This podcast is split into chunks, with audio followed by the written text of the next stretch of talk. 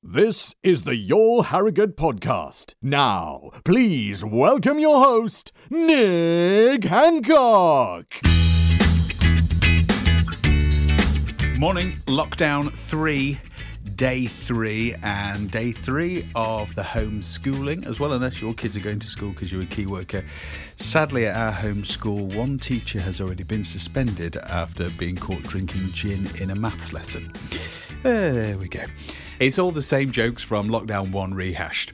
So it's Nick Hancock. It's the Your Harrogate podcast here, sponsored by Hacks. I hope you are okay and doing well. And I hope you're going to get a lot out of today's guest because we're talking about mental health with Ben Dave, who is an ambassador for Calm and is also the man who set up the Early Bird Running Crew in Harrogate back in 2019. So let's hear all about it.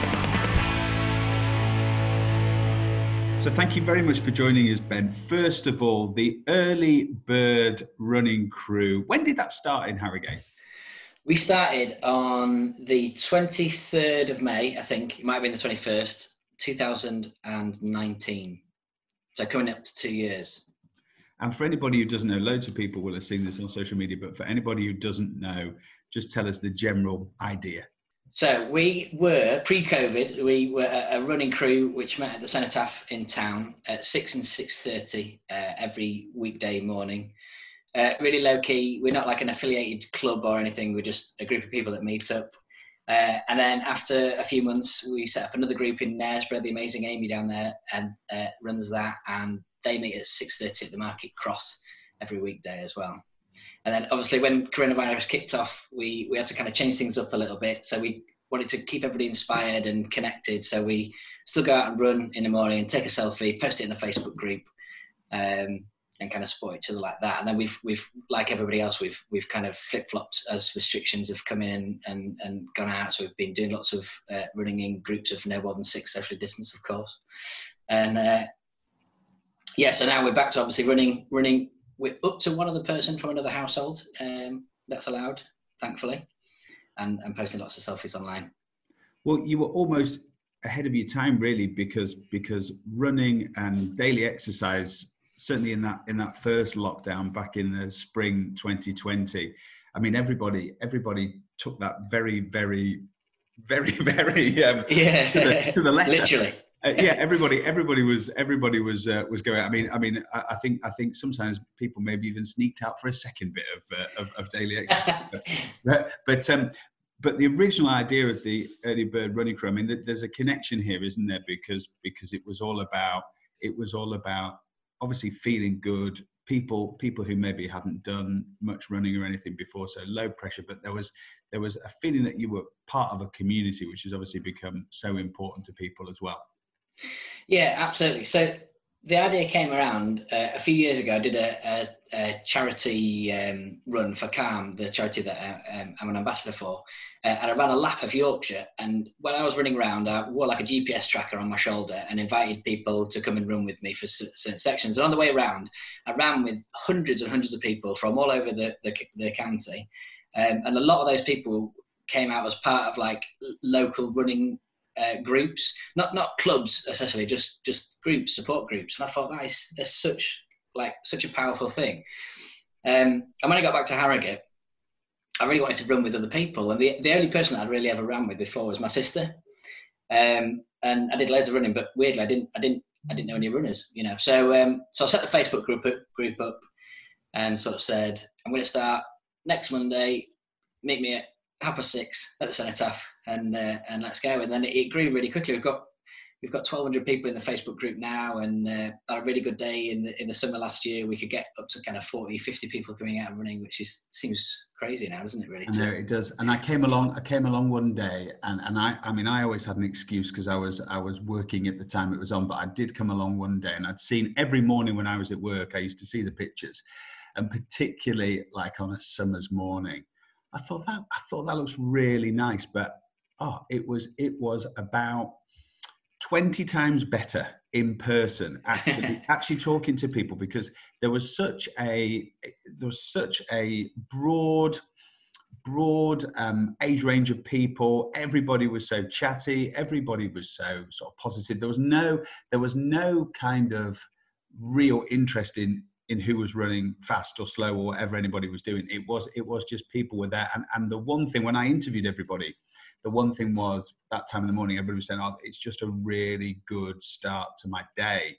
You know, yeah. I think a lot of people you think you think you know six a.m. is is early, isn't it? But a lot of people say, "Look, I just I just have a better day when I mm. start like this." So you were you were onto something early. So I'm I'm I mean I imagine it's been it, it has been nice for everybody to stay in touch then on the the Facebook community from that when people can't be physically together. Yeah, definitely. I think it's it's it's it's made a massive difference, and it's it's it's amazing how I can't think of many other ways, certainly in my life, that that, that to, to kind of meet other people outside of your social circle as well. And I feel like now I've got just so many more friends and so many more. Yeah, it's brilliant. Like you say, right, wide range of ages and demographics. It's yeah, it's good.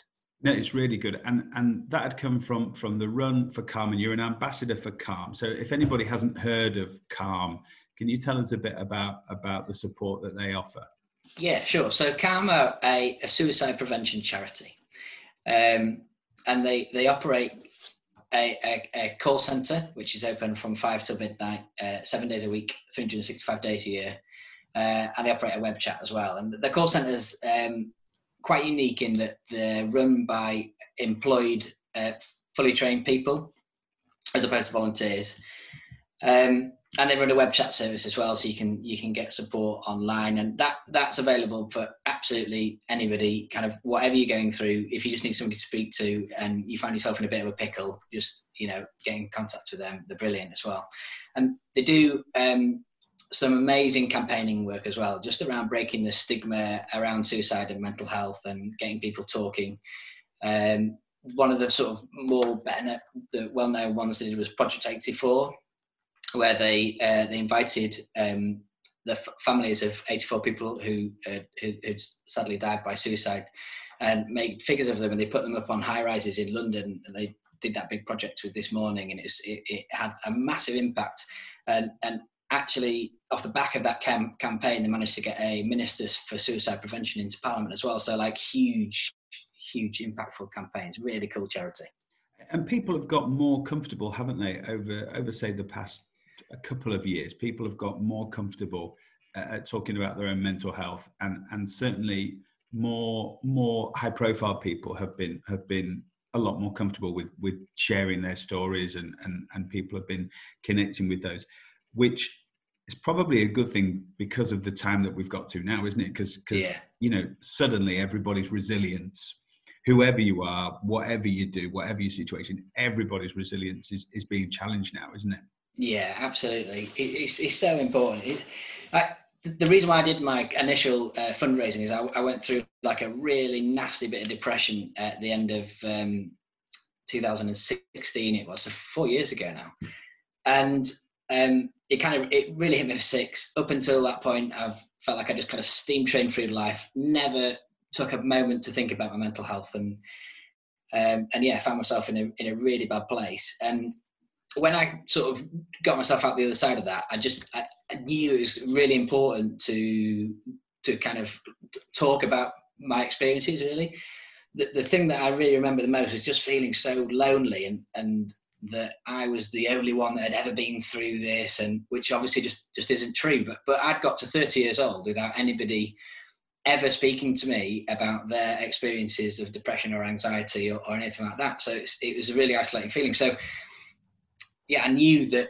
I knew that I had to to start talking about. It. And I think I think talk. I mean, it's so it almost feels a little bit cliched now saying you know it's good to talk, but but it really is, and it's and it's important because it, it helps break down that stigma because it, lets other people know that other people have gone through these experiences. Um, also, it enables you to um, become like a really powerful ally to a friend or a colleague or something like that if they know that you've been through something similar. But the other really important thing is that we talk about um, we talk about we only seem to talk about mental health if somebody's really suffering with a mental health, whereas you know we all have mental health in the same way that we have physical health. You know, um, and it's like a, it's like a curve. So I've I've not I wouldn't say I've, I've suffered with depression for three or four years now. I mean, I'm in a really good place, but my mental health uh, kind of peaks and, and troughs like everybody else's. So last year, um, when we went into the first lockdown, I went into like hyper look after my mental health mode. So I had a really good few months where I was on the ball, I was eating really well, I was watching my drinking, I was getting out running every day. And then actually, it was when we came out of lockdown that I let everything slip. It was like, oh, okay, I'm okay now. And I only know this in hindsight looking back. But so at the back end of last year, I had a really bad run of kind of three or four months. Uh, I, I, just I couldn't get up in the morning. I, I, just, I couldn't get out and run. Like I was forcing myself out the door to go and run. I started drinking more. Um, so now I'm, I'm making a real conscious effort to to look after my mental health and and and get everything uh, back in order again. And I'm not doing that because I think I'm on the verge of being depressed or or or poorly again. I'm doing that because I know that it's important to to make a conscious effort to look after my mental health. I think that's such an interesting point, and I don't think I've ever heard anybody say it quite like that before. That that we've all got mental health the same as we've got physical health, which is mm. which is. I mean, it, you know, if there's if there's one thing, if there's one thing for, for everybody to take away who's who's listening today, I, I think it's that. So so when when you're aware that times are going to be challenging or you want to look after yourself, what are, what are some of the sort of the priorities that, that you have? You mentioned sort of eating well and and and being careful with boozing and stuff. Are there other things that that you kind of prioritize? I think my my big one is diet and running. If if if I'm getting out the door every morning for a run, um, in fact, not even a run, just moving outside. You know, it can be just walking around the block if if you're not up for it. I'm, I'm actually having a rest day today because I've, I've, done uh, I've done a, a, bit too much this week. So, but I'm going to go out for a little walk later and just stick my headphones on and get a bit of fresh air, and that's really important. Diet as well, and like you say, say drinking, and just just making sure that you've you've got a bit of time for yourself. A lot of us uh, now are spending hell of a lot, if not all of your time in your house, you know, and it's, it's you think if you if you went back kind of pre-COVID, you'd, you'd have your commute to work, you'd have your walk on your lunch break, you'd have your commute home, you've all that precious time that we didn't used to think about time to ourselves, but it was time to ourselves. Um, you know, if you were sat in the car for 15 minutes every morning driving to work with the radio on, that's time. That's 15 minutes every day where you're just chilling and relaxing, and it's it's really important to make sure that you're still having that time that to just sit and think and chill out. I don't know that there's any answer to this, but I guess again, it's something that we have to be, we all have to be aware of, don't we? And and and at least and at least appreciate that it's going on. But where where we are right now, I think one of the hardest things for people is, is there's not a definitive end date to this, and obviously the way the way I mean, even the way it's been been talked about by by the the the uh, politicians is that is that you know something happens, you take action, and and then things get better. And and obviously and obviously um, there's lots of variables along the way. So so what do you think about about coping with a with a situation that is the what goes on in terms of how long a lockdown lasts is out of our control I think my my best advice for that I always think back to when I when I did my running Yorkshire run. So that was um, 478 miles around the perimeter of Yorkshire over 18 days, and it's, it's, it's essentially a marathon a day for 18 days. And when I was kind of training for that, the thought of running 478 miles, and when you like looked on the map of how far I'd made it round, was like completely and utterly overwhelming. So what I did is I broke it down into like little chunks. So I'd get up in the morning and I'd look at the map and think, right, I can have my um, lunch in Redcar. That's that's eight miles to get to Redcar. So all I think about is getting to Redcar. So I'd run to Redcar, and then I get to Redcar and have my lunch, and then I'd think. Um, my, this is where my, my geography is showing up. I can't remember what's a little bit further around the around the route from Redcar, but something like that. Yeah, yeah, yeah. So you know, let's just try and get another six miles to there. So just and, and just taking each day at a time and breaking your challenges up to manageable chunks and you know you can apply that to your life. I, have often got times at work where i've got like big projects on or a couple of projects on and I feel completely overwhelmed and stressed by it all. And i think the best thing you can do is just get up and write down what you're going to do that day and just and just process it that way really. Yeah. Yeah. I, I, yeah i honestly i think I, I think that's really i think that's such such good advice such good advice. And and i think we almost we almost i think i think what's really interesting about talking to you ben is that because you're so aware of of looking after yourself from your own personal experience um, you, you're more aware the, the, way you talk you're more aware of, of managing these things whereas i think whereas i think a lot of us are just hurtling along trying to carry on because because that's what we do you know and that's and mm. that's how we think we need to show strength or it's just how we think we get we get by. If i if i carry on hurtling along as i normally would do things will be normal. And of course that isn't that isn't the case. Do you think do you think your your experience from from having a real rough time sort of four or five years ago then do you think being able to to look at that experience now with hindsight has has helped you you know, for where we are now in terms of being in a lockdown and pandemic? Definitely, definitely. From a, uh, I was just saying uh, to Rachel, my partner, the other day, actually, from, on like an emotional level, I feel like because I'd be like that was like the lowest, lowest point in my life. So, in comparison, this last year has been a breeze, to be honest. So, I, I, I kind of feel like it. You know, I've got, I've got through that. I know it's not going to be. I'm not going to be as bad as that. So, you know, it's, it's, it's, it's certainly made me more, more resilient and um, I'm actually quite. Um, I feel almost proud of the experience now. Not pr- proud is the wrong word, but um, like I was saying earlier about being an ally, I have a lot of time. I get friends contacting me the time about uh, to talk about their mental health or if they're worried about um, a partner or, or, or, family member, and it's it's a real privilege that that they feel like they can reach out and talk to me, and it's a real honour that I can that I can offer offer good advice really. So I think if you've if you're somebody that's listening to this that's suffering from depression, anxiety, I think that's a really good takeaway that you know you've you've got you've got some powerful experiences and you can really help people simply by just talking about what you've been through.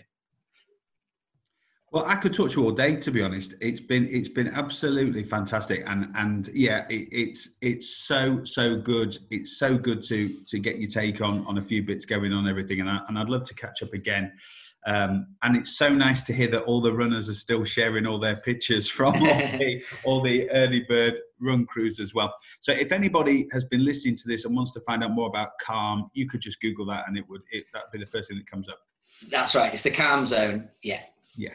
Great. So Ben, thank you so much for your time, and we'll see you again soon.